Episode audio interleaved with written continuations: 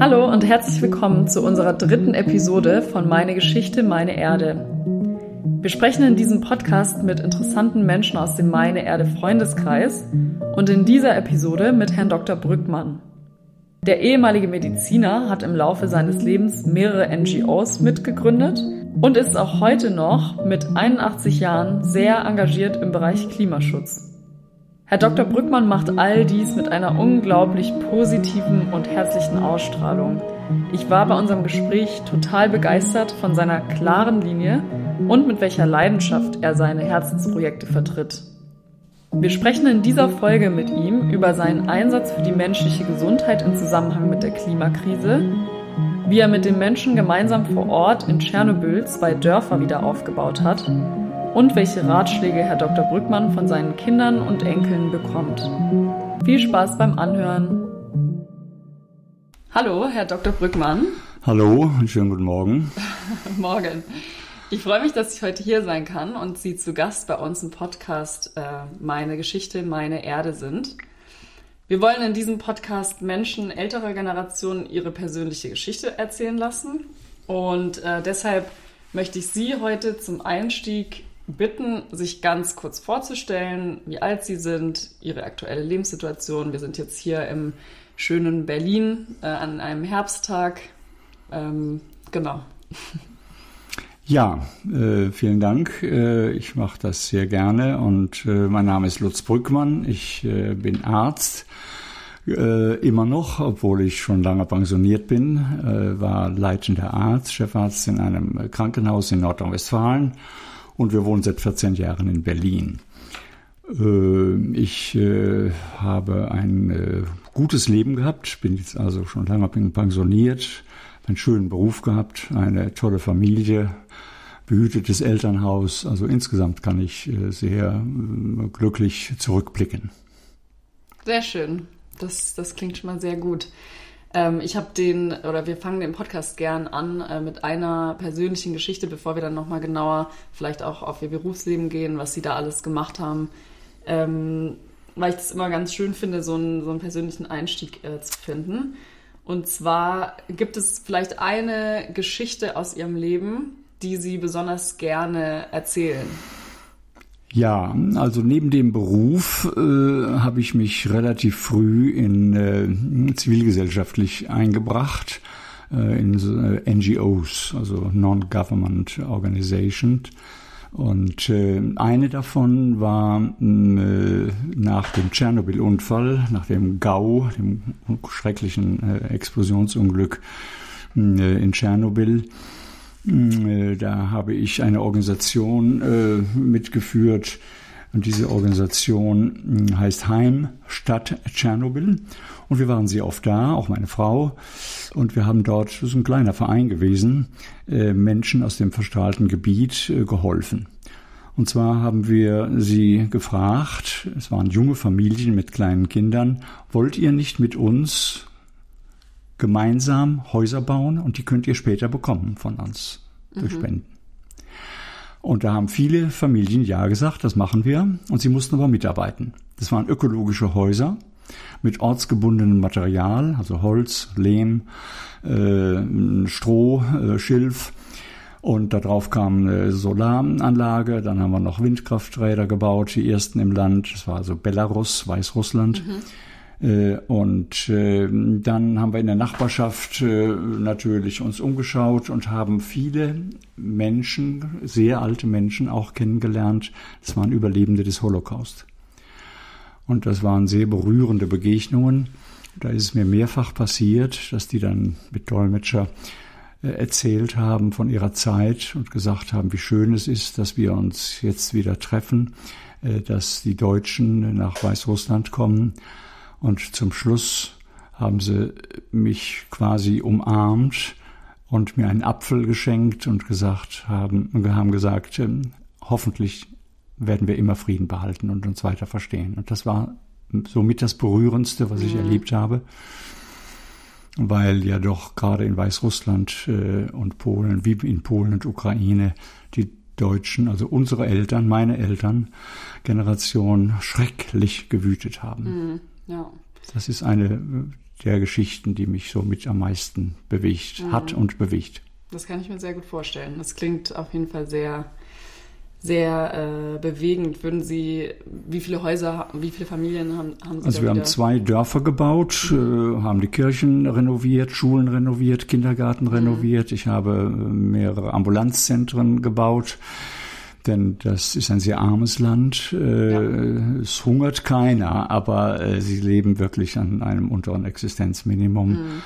Äh, und äh, ist ja auch ein, leider ein Land, was seit 20, 30 Jahren von einem Diktator äh, ge geführt wird.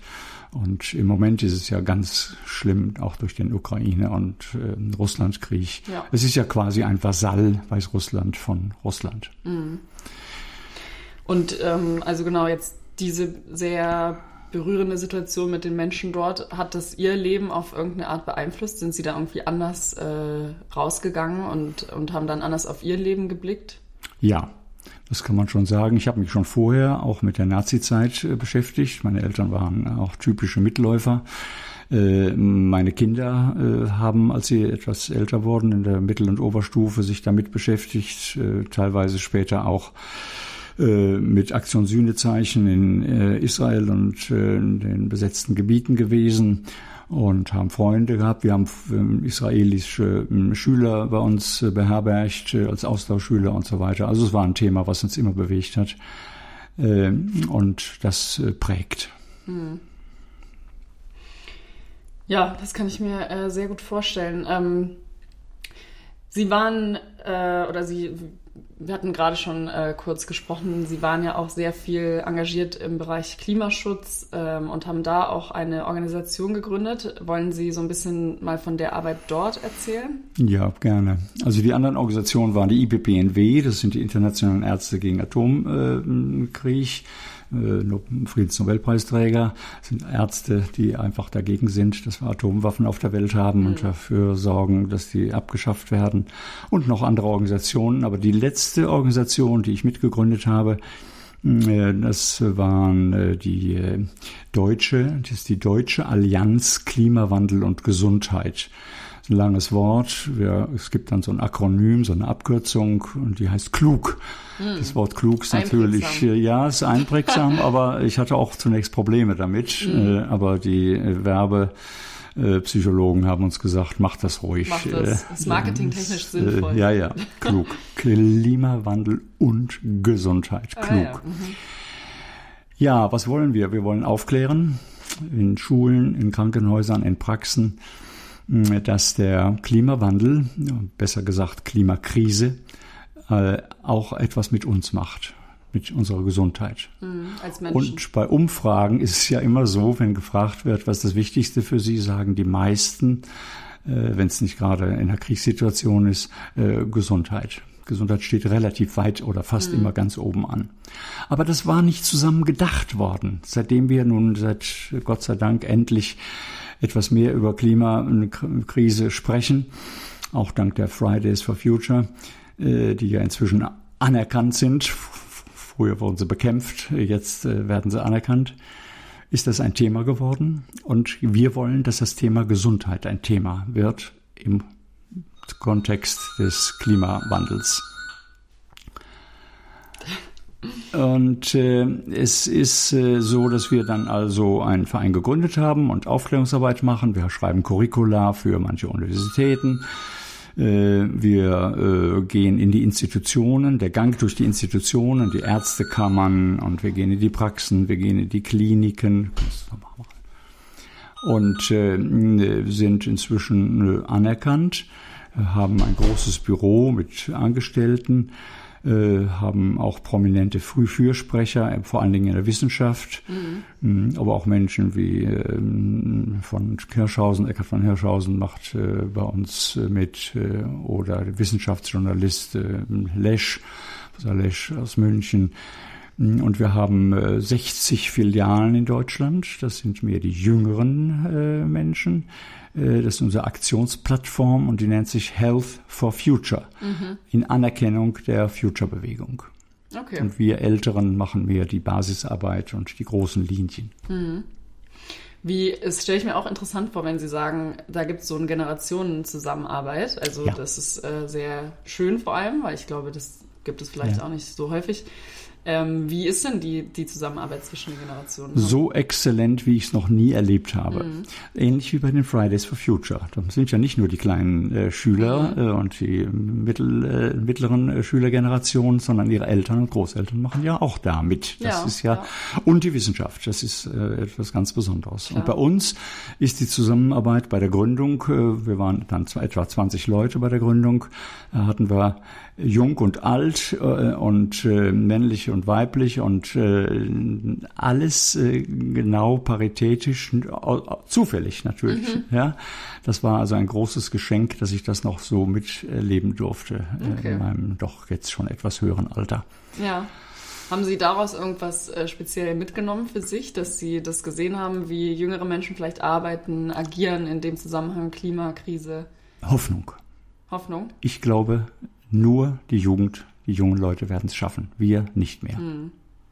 Dass wir die Klimakrise noch bewältigt bekommen. Okay, und da haben Sie eine große Hoffnung auch gespürt Ja. bei der jüngeren Ja, Generation? ja, sind so fantastische, junge, äh, interessante, äh, nette, aufgeschlossene Menschen. Übrigens sehr interessant, 80, 90 Prozent weiblichen Geschlechts. Okay. Das ist in NGOs äh, für mich äh, frappierend. Ich habe da ein Was paar Sie, liegt das? Klärungen für, ja, ich denke, junge Mädchen und Frauen sind näher an der Natur heran. Und wir Menschen insgesamt haben uns ja doch sehr von der Natur entfernt. Mhm. Sehr. Es äh, ist ja so, dass die Indigenen meiner Meinung nach die einzigen sind, die da noch wirklich äh, Ahnung von haben, wie man mit der Natur lebt. Und es gibt ja dieses schöne Bild, dass der Mensch im Mittelpunkt der Natur steht und die Erde ähm, ausgebeutet hat. Äh, und äh, ich glaube, ein anderes Bild, dass der Mensch ein Teil der Natur ist, ist ein schöneres Bild und wichtigeres Bild. Ich glaube, Okay. wir haben da viele Fehler gemacht.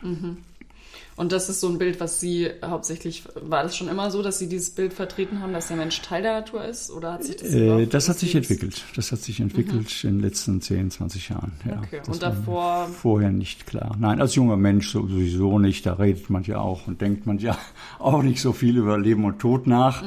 Äh, bei mir vielleicht etwas früher durch meinen Beruf als Arzt. Man hat eben viel mit toten Menschen zu tun, Menschen, die man nicht heilen kann.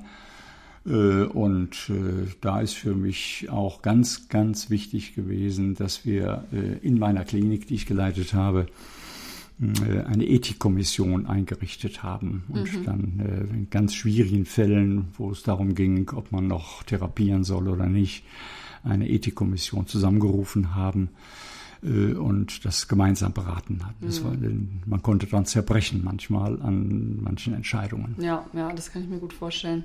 Also Sie hatten natürlich als äh, Mediziner im Laufe Ihres Lebens wahrscheinlich mehr mit dem Tod zu tun als, als andere Menschen. Absolut, absolut. Und Ähm. dann habe ich auch langsam an, über mich selbst dann nachgedacht Mhm. darüber. Das macht man ja auch als junger Mensch nicht so sehr. Mhm. Äh, und habe mich dann mit dem Thema Patientenvorsorge und Vollmacht sehr intensiv beschäftigt. Okay. Habe ja auch äh, wissenschaftlich etwas drüber gearbeitet. Äh, Und als ich dann meine eigene Patientenverfügung und meine Vollmachten äh, machte, das war nochmal eine andere Dimension. Mhm, klar, wenn es einen dann selber betrifft. Äh, das war, ich dachte, das fiel mir leichter, obwohl ich theoretisch darüber sehr gut Bescheid wusste. Mhm. Ja. Mhm. Wenn es dann ans selbst ans Eingemachte geht, ist es schon noch schwerer, aber es war ein riesiger Befreiungsakt, als ich das fertig hatte. Mhm. Ich fühlte mich pudelwohl plötzlich, dass ich es geschafft habe. ja, weil es so eine Last wahrscheinlich Eine richtige Last, selbst weiß, für jemanden, geregelt. der damit fast täglich zu tun hat. Klar. Aber wahrscheinlich ist immer noch mal so eine andere Ebene. Völlig Oder anders. wie sehen Sie das? Also Ja, auch so, natürlich Menschenwürde ist wahrscheinlich immer ein Thema, auch im, Ja. im medizinischen Alltag. Äh, aber es ist wahrscheinlich, man betrachtet es trotzdem sachlicher, wenn man mehr von arbeitet. außen. Man kann ja auch nicht immer alles an sich heranlassen. das klar. geht nicht. Ja. Ja. wenn man in einer Klinik arbeitet und fast täglich äh, jemanden sterben sieht oder dabei ist oder davon gehört hat und man den Tod feststellt, äh, kann man das nicht alles hundertprozentig an sich heranlassen. Man lernt das ja auch, gewisse Abwehrmechanismen Beim einen ein bisschen mehr, beim anderen ein bisschen weniger. Ich glaube, das ist erlaubt. Mhm. Äh, bei Jungen natürlich fällt es einem schwerer als bei sehr alten Menschen. Ja. Aber wie gesagt, das eigene, die direkte eigene Auseinandersetzung war ein äh, großes Erlebnis. das glaube ich. Nochmal zurück zu dieser ähm, Ethikkommission, die, ähm, die Sie da gegründet haben. Wie, wie kann ich mir das vorstellen? Wie trifft man solche Entscheidungen? Also ich stelle mir das extrem schwierig vor, haben Sie ja auch schon gesagt, aber also was ist da, was sind dann so, setzt man sich zusammen und guckt sich den Fall wirklich ganz genau an und entscheidet dann, wie, wie gehen wir hier vor? Ja, also wir hatten keine Ethikkommission. Das war in den 80er Jahren auch noch nicht üblich, dass in Deutschland äh, die Kliniken eine Ethikkommission haben. Das ist heute anders. Heute gibt es in jedem Krankenhaus eine Ethikkommission. Die ist unterschiedlich besetzt. Äh, manchmal sind es Psychologen, manchmal sind es Theologen, äh, die dabei sind. Dann immer äh, die aus dem Pflegebereich, also die Krankenschwester oder der Krankenpfleger, die gerade diesen Patienten betreute, ist dabei. Äh, dann äh, der Stationsarzt äh, und ich eben als äh, leitender Arzt. Das ist so die normale Besetzung einer Ethikkommission mhm. und die Angehörigen, wenn sie möchten. Ah, okay. Kann man da auch dabei sein? Ja, wenn sie möchten. Und wenn es Kranke waren, die noch nicht bewusstlos waren oder so, es gibt ja auch Schwerkranke, mhm. dann haben wir die auch damit zu, mhm. wenn sie möchten. Alles freiwillig. Okay. Und dann haben wir eben ähm, uns ein Stündchen Zeit genommen und haben den Fall mal intensiv äh, durchgesprochen. Und zwar, da ging es dann äh, an das Eingemachte. Ne? Mhm. Äh, da ging es dann wirklich ums Leben und Tod. Und möchte er noch die nächste Therapie haben, der mhm. Patient? Mhm. Wenn er es nicht mehr sagen konnte, haben die Angehörigen, dann haben wir die einbezogen, das mitentscheiden. Dann fragen die Patienten, die Angehörigen ja verständlicherweise, und das finde ich eine sehr gute Frage immer, was würden Sie denn machen, Herr Doktor, ne, wenn es Ihr Vater wäre oder Ihre Mutter? Mhm. Das ist eine geniale Frage. Ja, ja weil es natürlich ja, eine sehr persönliche Ebene dann ja, schafft. Und ja. äh, das hat uns alle dann sehr entlastet. Mhm. Die, die, Patienten, die Angehörigen, das Pflegepersonal und, und uns Ärzte. Mhm. Und gab es da irgendwas, was immer so wiedergekehrt ist? Also ist Ihnen da irgendwas immer wieder begegnet? So ein Verhalten von, von vielleicht auch Patienten, die kurz ja. vorm Tod stehen? Oder gab es da irgendwas? Vielleicht die Angst vorm Sterben äh, nicht so sehr, sondern die Angst vorm Leiden. Okay. Die ist ja verständlich, äh, steht im Vordergrund. Mhm. Und da kann man ja heute durch die Fortschritte der Medizin enorm viel helfen. Mhm. Enorm viel helfen. Das Thema assistierter Suizid war damals noch nicht äh, so äh, aktuell wie heute. Hm, aber das, äh, die Versprechung von uns, dass wir alles tun, damit die Patienten nicht oder möglichst wenig leiden, war wohl das Entscheidende. Man kann ihnen Schmerzmittel geben, man kann ihnen Narkosemittel geben, man kann sie in die tiefe Narkose. Mhm. Das ist, äh, kann man alles, alles besprechen, kann man ja. alles. Ist heute alles machbar. Fast, also in 99 Prozent. Mhm. Und wie kam dann so der Punkt bei Ihnen, dass Sie gesagt haben, ich muss jetzt über meine eigene äh, über meinen eigenen Tod nachdenken? Wenn Sie meinten, als junger Mensch war es für Sie nicht so Thema, eher im beruflichen, eher mit einem sachlichen Blick vielleicht auch, mit dem Blick eines Mediziners und dann so nach innen gewandt oder vielleicht ja. auch mit Ihrer Frau zusammen, dass ja. man sagt, so jetzt sind wir in dem Alter? Also war das so ja. eine Altersfrage, dass Sie dann in ein bestimmtes Alter gekommen sind oder gab es da irgendwas anderes? Ja, das war, äh, Sie haben das richtige Stichwort genannt, äh, das war äh, in einer guten, gut, guten Ehe. Und das habe ich, Gott sei Dank, äh, haben wir da auch uns sehr früh auch äh, um diese Fragen beschäftigt, haben die Bücher gelesen, die es damals gab. Mhm. Das waren Renner mal eine Zeit lang, äh, was man vorm Tod noch oder vorm Nahtod erlebt. Das äh, gibt es auch heute noch. Und dann haben wir uns zunehmend mit dem Alter, zunehmend damit auch beschäftigt, auch mit Kindern durchgesprochen. Mhm.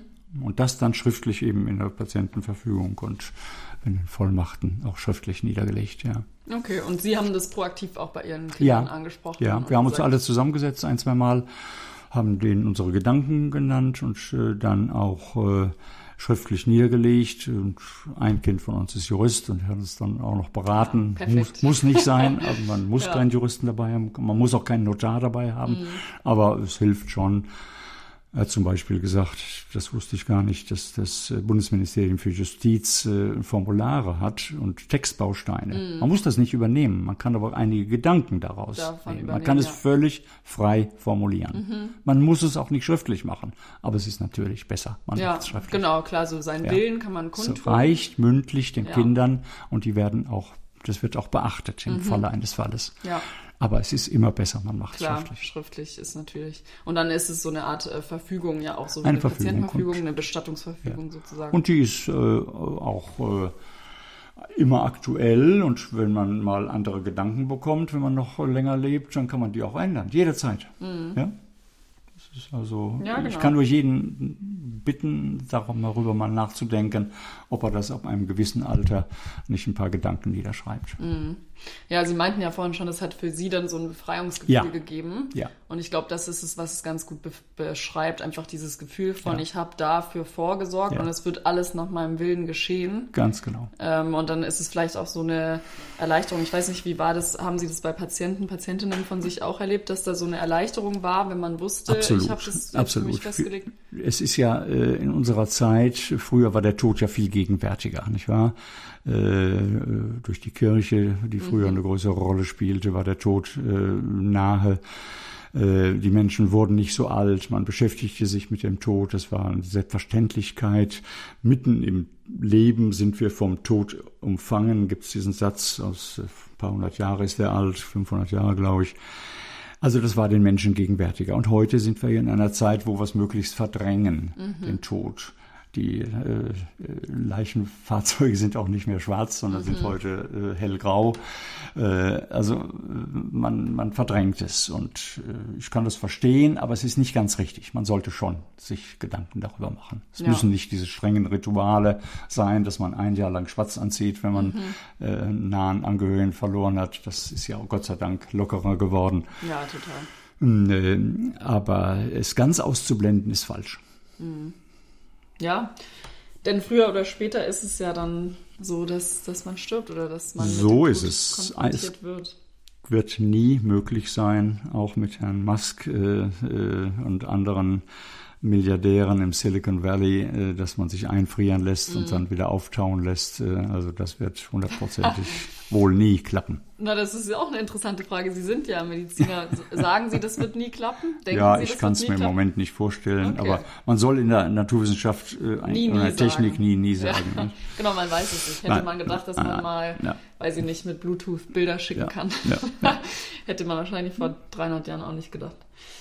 Ähm, sehr schön. Ähm, genau, Sie haben uns ja vor längerer Zeit jetzt äh, bei mein, Meine Erde auch äh, schon mal kontaktiert, äh, weil wir ja eine neue Bestattungsform, die Reerdigung, äh, machen, die eben ja eigentlich auch so in Ihr Weltbild wahrscheinlich ganz gut passt äh, mit dem Thema Klimaschutz und eben eine ökologische Bestattungsform ist. Wie, wie sind Sie darauf gekommen und wie waren denn so Ihre ersten Gedanken, als Sie davon gehört haben? Wussten Sie auch schon, dass es in den USA sowas ähnliches gibt oder wie haben Sie das recherchiert?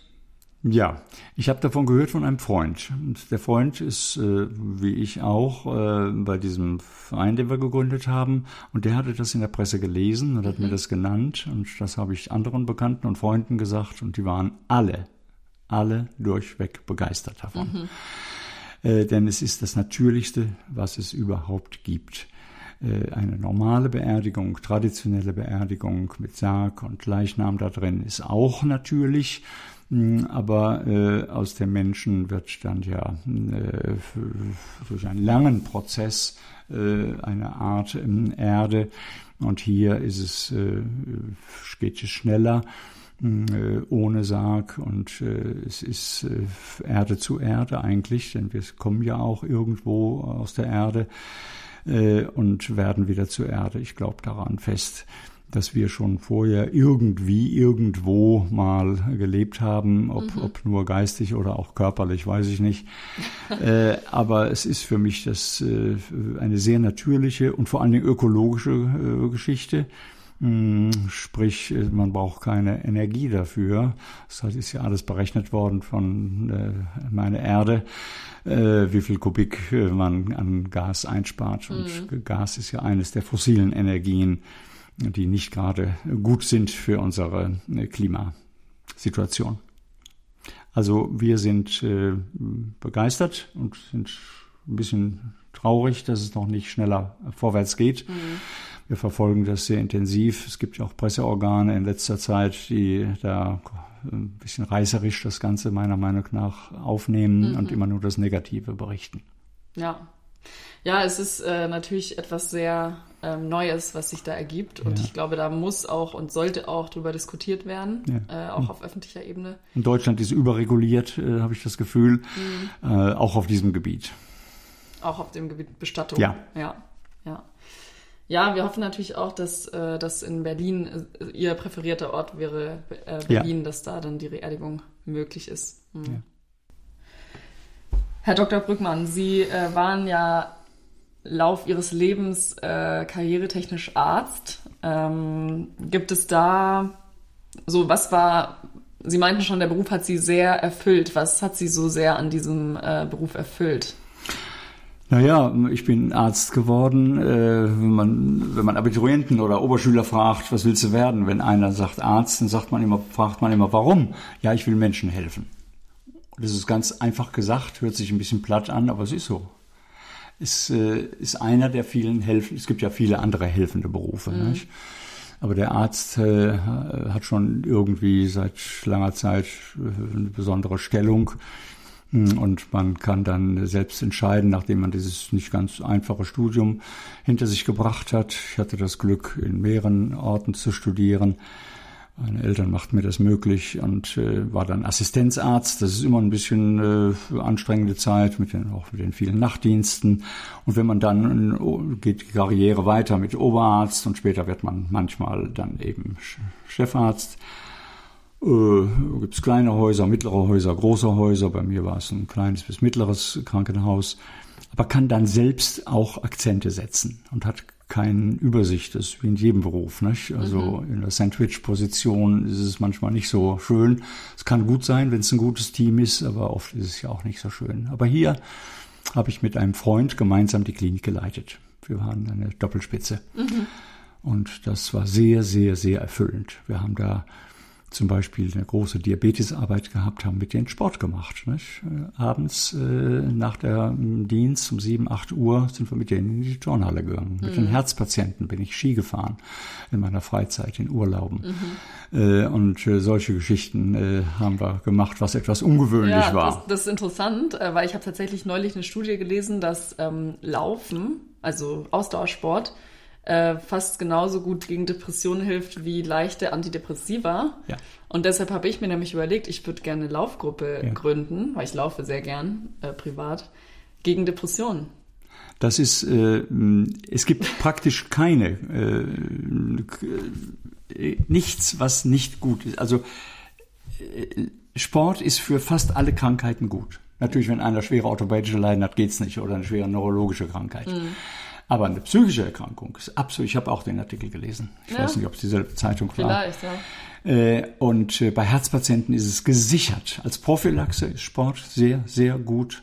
Und als Sekundärprophylaxe nennen wir das ja, also nach dem Ereignis wie Herzinfarkt, mhm. auch nach dem Schrittmacher, Implantation, Sport machen ist gut. Die sind dann ja gesunder mhm. mit dem Schrittmacher. Ja, klar. Ja? Vorher hätten, müsste man Angst haben, dass sie irgendwo einen plötzlichen Herztod kriegen. Mhm. Nach dem Schrittmacher nicht mehr. Nicht, ja. Und so geht's mit ganz vielen Krankheiten. Mhm. Und Laufen ist eine der schönsten, also Laufen in welcher Art auch immer, sicher eine der einfachsten und billigsten und schönsten Sportarten. Ja, Meine ja. Kinder sind zum Großteil äh, Läufer, Marathonläufer. Ah, okay. Ja. Sind Sie selber? Äh, ich selbst äh, bin der unsportlichste in der Familie. bin zwar Ski gefahren und habe äh, Volleyball gerne gespielt und habe, wie gesagt, drei Herzsportgruppen gegründet. Also unsportlich bin ich nicht, mhm. aber aber die Kinder sind noch sportlicher. sind viel sportlicher. Ja. Kinder und Enkel und vor allen Dingen Enkelkinder. Ah, okay. Wie haben Sie das denen äh, mit beigebracht oder kam weiß, weiß ich nicht, kann ich nicht sagen. Okay. Mein, hat Ihre Frau das vielleicht? Äh, die hat macht gerne Sport, aber nie so intensiv. Nein, das hat sich irgendwie ergeben und nein, ich kann es nicht abschließend sagen. Mhm. Nein. Okay. ja, das war die Medizin und äh, dann äh, innerhalb der Medizin war man sehr gebunden. Man hatte ja doch jeden zweiten Nacht Nachtdienst auch zum Tagdienst dazu und kriegt natürlich keinen äh, Ausgleich als äh, leitender Arzt dafür. Und deshalb habe ich mir äh, gesagt, dann lasse ich mich zwei, drei Jahre eher pensionieren und bin dann noch in die äh, Ferne gezogen mit einer Organisation, wo wir in Länder gegangen sind, wo praktisch keine medizinische Versorgung ist. Und das sind die einmal die Millionenstädte dieser Welt, die alle ihren Slum haben. Äh, es sind so 20 Millionen äh, Einwohnerstädte gewesen, Kalkutta zum Beispiel. Mhm. Und der Slum äh, hatte so 500 bis 600.000 Einwohner ohne Wasser, ohne Strom. Mhm. Und das habe ich in mehreren Ländern gemacht. Bangladesch, Philippinen, Afrika, Kenia und so weiter. Und da ist das, praktisch keine medizinische da Versorgung? Da ist kein, nur ein, wenn überhaupt, eine Basisversorgung und die wird auch oft nicht von den einheimischen Regierungen geleitet und gesponsert, sondern von äh, ausländischen NGOs. Mhm. Und das hat mir sehr viel gegeben, in welchem Reichtum, in welchem Luxus wir hier Medizin betreiben dürfen. Ja, welche Hochleistungsmedizin wir haben. Mhm, und zwar bei jedem. Wenn der Ärmste der Armen, der auf der Straße lebt in Berlin, plötzlich Herzschmerzen hat und jemand sieht das, dann wird der Krankenwagen geholt und er kommt in eine Klinik und wenn es nötig ist, kriegt er einen Herzkatheter und einen Schrittmacher oder einen Bypass. Ja. Das gibt es. Wir haben eines der besten Systeme der Welt. Mhm. Ja? Bei allen Problemen, die wir haben. Ja. In der Medizin. Aber wir haben verglichen, auch mit anderen Industrienationen, eines der besten und gerechtesten. Und gerechtesten. Mhm. Und was waren dann zum Beispiel in den Slums von Kalkutta die die Fälle, die Sie da behandelt haben? Ja, das ist eine ganz, ganz wichtige Frage. Da werde ich immer gefragt und äh, dann meinen alle, dass das Tropenkrankheiten äh, sind. So typische Krankheiten von ähm, äh, Erkrankungen, die in den südlichen äh, Ländern in Afrika und Asien sind. Nein, die häufigsten Krankheiten sind äh, Erkrankungen der Luftwege äh, durch den Smog. Und da sind ah, ja. wir wieder bei der Umwelt. Und da beim sind Klima. Wir wieder beim Klima, bei der Klimakrise, ja. Und wenn ich landete mit dem Flugzeug in dieser Stadt, bei meinem Einsatz, Beginn des Einsatzes, dann sah ich normalerweise äh, nicht das Rollfeld oder die Stadt vorher durch den Smog. Mhm. Wir haben auch ein Problem mit Feinstaub und Luftverschmutzung in den Industrieländern, durch die Industrie, durch das Heizen mit fossilen Energien. Aber was sich dort abspielt an Smog, das ist überhaupt nicht vergleichbar. Wir haben Smog in New York gehabt in diesem Jahr ich weiß nicht, ob das allgemein bekannt war, durch die brennenden Wälder in Kanada ist New York, konnte man nicht zehn Meter weit sehen. Mhm. Und die Menschen wurden gebeten, in dieser mehrfachen Millionenstadt zu Hause zu bleiben. Also auch da sind wir wieder beim Klima und Umwelt. Das greift völlig in unseren Alltag inzwischen hinein. In, auch in unseren nördlichen Ländern. Ja, klar. Äh, man denkt immer, so man würde da vielleicht noch irgendwie davon äh, verschont bleiben, aber das nein, ist wir sind äh, lange drin. nicht Wir mehr, sind mittendrin. Genau. Das, was vor 50 Jahren gesagt wurde im Club of Rome, hat sich fast hundertprozentig alles ereignet, ist mhm. wahr geworden, leider. Und wir haben nur noch relativ wenig Jahre Zeit, um das Rad zu drehen. Ja. Da engagieren Sie sich ja auch mit äh, ja. sehr stark, da haben wir auch schon drüber gesprochen. Ähm, die, die Zeit, wie, wie viele Jahre haben Sie das gemacht ähm, in den das waren nur zwei, drei Jahre, denn mhm. es war maximal anstrengend. Wir, leb, wir arbeiteten nicht nur im Slum, sondern wir äh, lebten auch im Slum. Mhm. Und wir hatten, weiß Gott, nicht immer ein Bett, sondern einfach nur eine Stroh, äh, Strohmatte oder irgend sowas. Und okay. den, die Hitze und der war unerträglich manchmal, mhm. äh, die feuchte Hitze. Das haben wir ja auch hier manchmal jetzt erlebt, die Hitzetage. Aber ja, die waren klar. in der Regel trocken.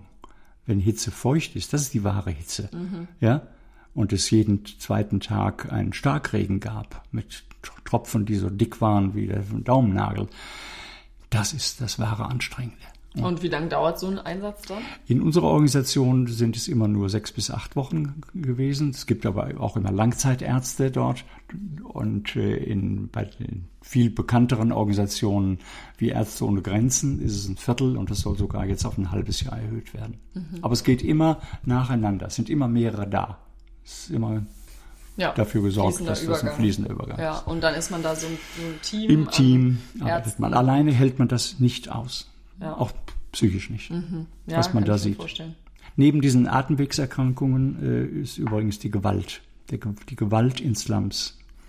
Die mit Knüppeln werden Auseinandersetzungen ausgetragen. Sowas kann man sich gar nicht vorstellen. Ja, Verletzungen. Und das, das war dann auch, was Sie behandelt haben. Ja, ja. Ja.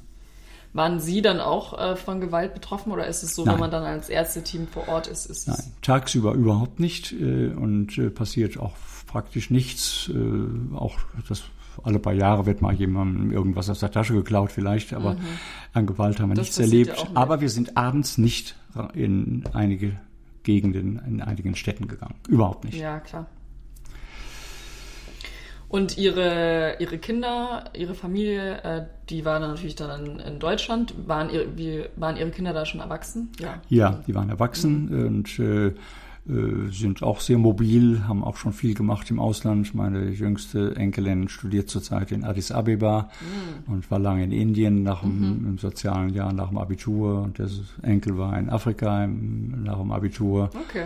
Mein Sohn ist beruflich viel unterwegs, also sind relativ mobile Familie. Jetzt mit dem Fliegen hat man manchmal etwas schlechtes Gewissen und wir fliegen auch fast nicht mehr, meine Frau und ich. Haben auch kein Auto mehr. Ah, okay. Machen Sie alles mit dem Fahrrad dann? Fahrrad und wir Ja. haben das Glück, hier eine S-Bahn in der Nähe zu Ja, haben. klar, und Bus, zwei Buslinien, also In Berlin braucht man braucht man nicht, braucht man Auto. eigentlich nicht. Nee. Nein. Denken Sie, dass Sie da auch mit einem Einfluss auf Ihre Enkel und Enkelinnen hatten, dass, dass die jetzt so äh, international auch unterwegs sind? Oder sehen Sie das mehr, dass es heutzutage auch äh, normal ist? Also erstens ist es normaler, als es in unserer Generation war, aber zweitens äh, haben mir meine Enkel gesagt, äh, das haben wir von euch. Ah, okay. Haben Sie gesagt, das habe ich bei Ja. Opa gesehen, Ja. will ich auch ja. machen. Ja, Ja, sehr schön. Ja. Ist doch ein doch. schönes Gefühl, dass ist man sowas auch. Wunderbar ist das. Ja. Ja. Ist Ihre äh, Beziehung zu Ihrer, zu den Enkeln Ihrer Familie äh, eng? Wunderbar. Man kann sich fast nicht besser vorstellen. Auch wenn manche Wege von Älteren nicht immer verstanden werden. Aber das war bei uns wahrscheinlich auch so. Wahrscheinlich. Sie verstehen wahrscheinlich auch nicht Ja, immer alle Wege nicht? von, Meine von Eltern Jüngeren. haben auch mich auch nicht immer verstanden, Hm. was ich so alles trieb. Ja, total. Sehr schön. Haben Sie so eine, können Sie mir eine generelle Aussage geben, was für Sie insgesamt ein gutes Leben ausmacht? Ein gutes Leben, wenn man das Glück hat, religiös kann man auch sagen, Gnade, hat in einem ordentlichen Elternhaus aufgewachsen zu sein, äh, eine gute Ausbildung äh, genossen zu haben, einen schönen Beruf und dann später eine Familie, in der fast alles klappt, äh, das ist ein gutes Leben. Und Frieden. Frieden. In diesen Zeiten im Moment wichtiger denn je. Ja. Ich wollte Sie noch fragen, was der beste Ratschlag war, den Sie in Ihrem Leben mal bekommen haben.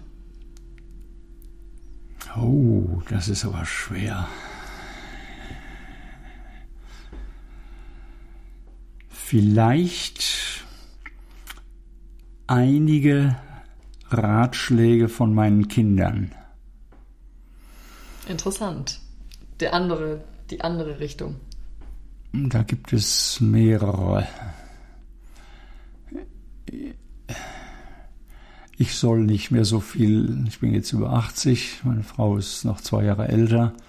Wir sollen nicht mehr so viel arbeiten, wir sollen das Leben genießen. Aber ich genieße das Leben ja mit den Beschäftigungen, Ich die ich grad in den sagen. letzten Jahren hatte. Schließt sich das aus? Aber das verstehen die vielleicht noch nicht ganz.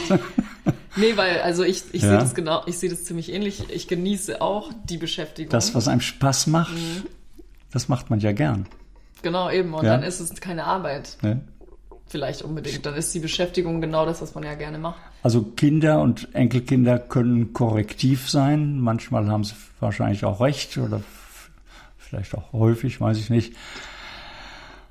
Und äh, ja, allein sein ist wahrscheinlich, der Mensch ist wahrscheinlich nicht dafür gemacht, dass er alleine ist. Also mit Freunden oder Familie, Partnern, welcher Konstellation auch immer, ist wahrscheinlich auch mit das Allerwichtigste. Zum, zum guten Äh, Leben. korrektieren. Ja. So wie es zur Demokratie NGOs braucht als Korrektiv. Wir leben in einer Demokratie und ich bin sehr dankbar darüber.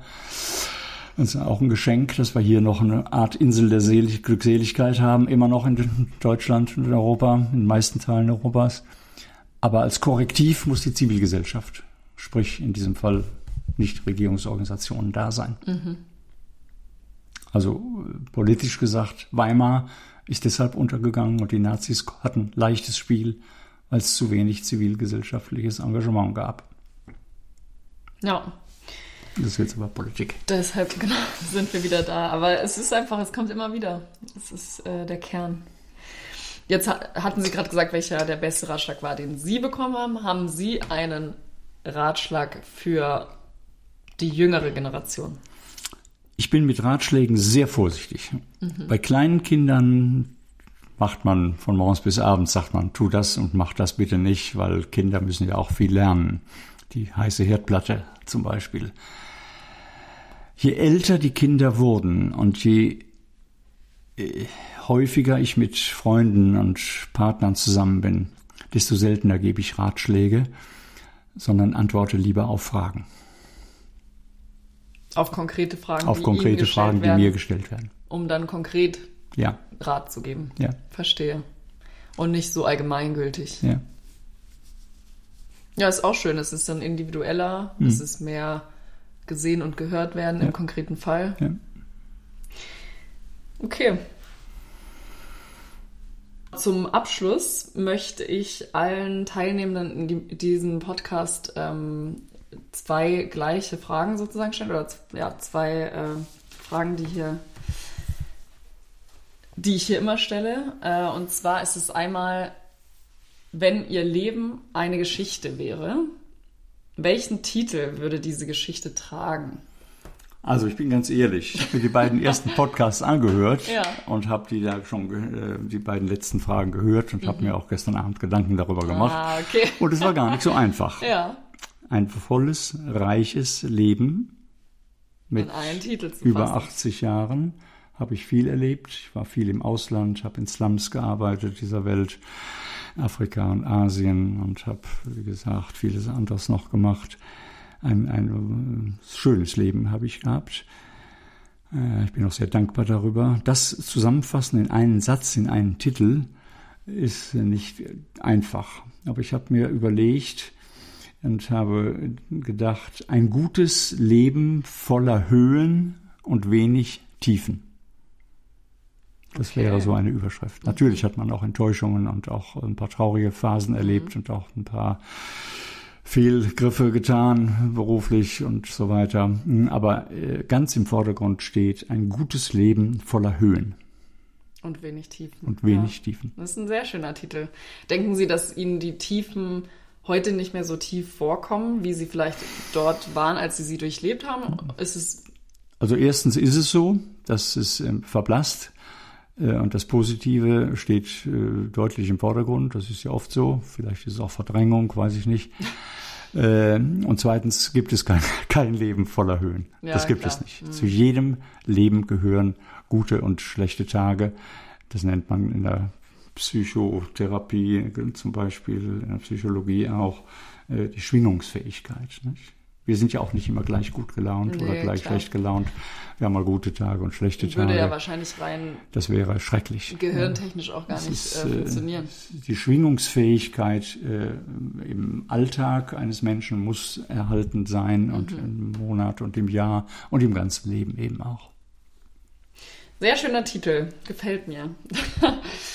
Und jetzt die zweite Frage, die kennen Sie dann auch schon, ja. äh, die ähm, bezieht sich jetzt eher auf die Beerdigung. Würden wir vorstellen, äh, Sie würden äh, beerdigt werden, dann entsteht ja Erde ähm, aus dem Körper. Und da frage ich oder fragen wir gern, welche Pflanze auf Ihrer Erde wachsen soll. Ja, dazu kann ich noch sagen, wir sind ein Freundeskreis hier, alles ältere Menschen. Wir gehen dreimal die Woche äh, walken hier äh, in der Umgebung. Ah, okay, und schön haben, hier in der Natur. Und haben uns auch dann gedacht, dass wir doch eigentlich mal ein gemeinsames Grab äh, uns beschaffen könnten. Und mhm. das haben wir gemacht. Und das ist ein großes Stückchen Erde hier auf dem äh, lokalen Friedhof und wollen da gemeinsam äh, be oder reerdigt, hoffentlich reerdigt werden. Mhm und haben gesagt, wir wollen alles außer Kunstblumen und äh, Pflanzen, die aus Südamerika oder Asien kommen, sondern man sagt heute ja nicht mehr Unkraut, sondern Wildkraut, also Wildblumen und äh, Sträucher, die hier wild wachsen. Okay, also einfach Natur. Natur. Natürlich lassen. Natürlich, wie es geht. Mhm. Sehr gut. Dann danke ich Ihnen ganz herzlich für das sehr interessante Gespräch. Ich habe äh, von meiner Seite sehr viel mitgenommen und ich denke, unsere Hörer und Hörerinnen können da auch einiges von mitnehmen. Ja, gerne. Dankeschön. Ich bedanke mich auch.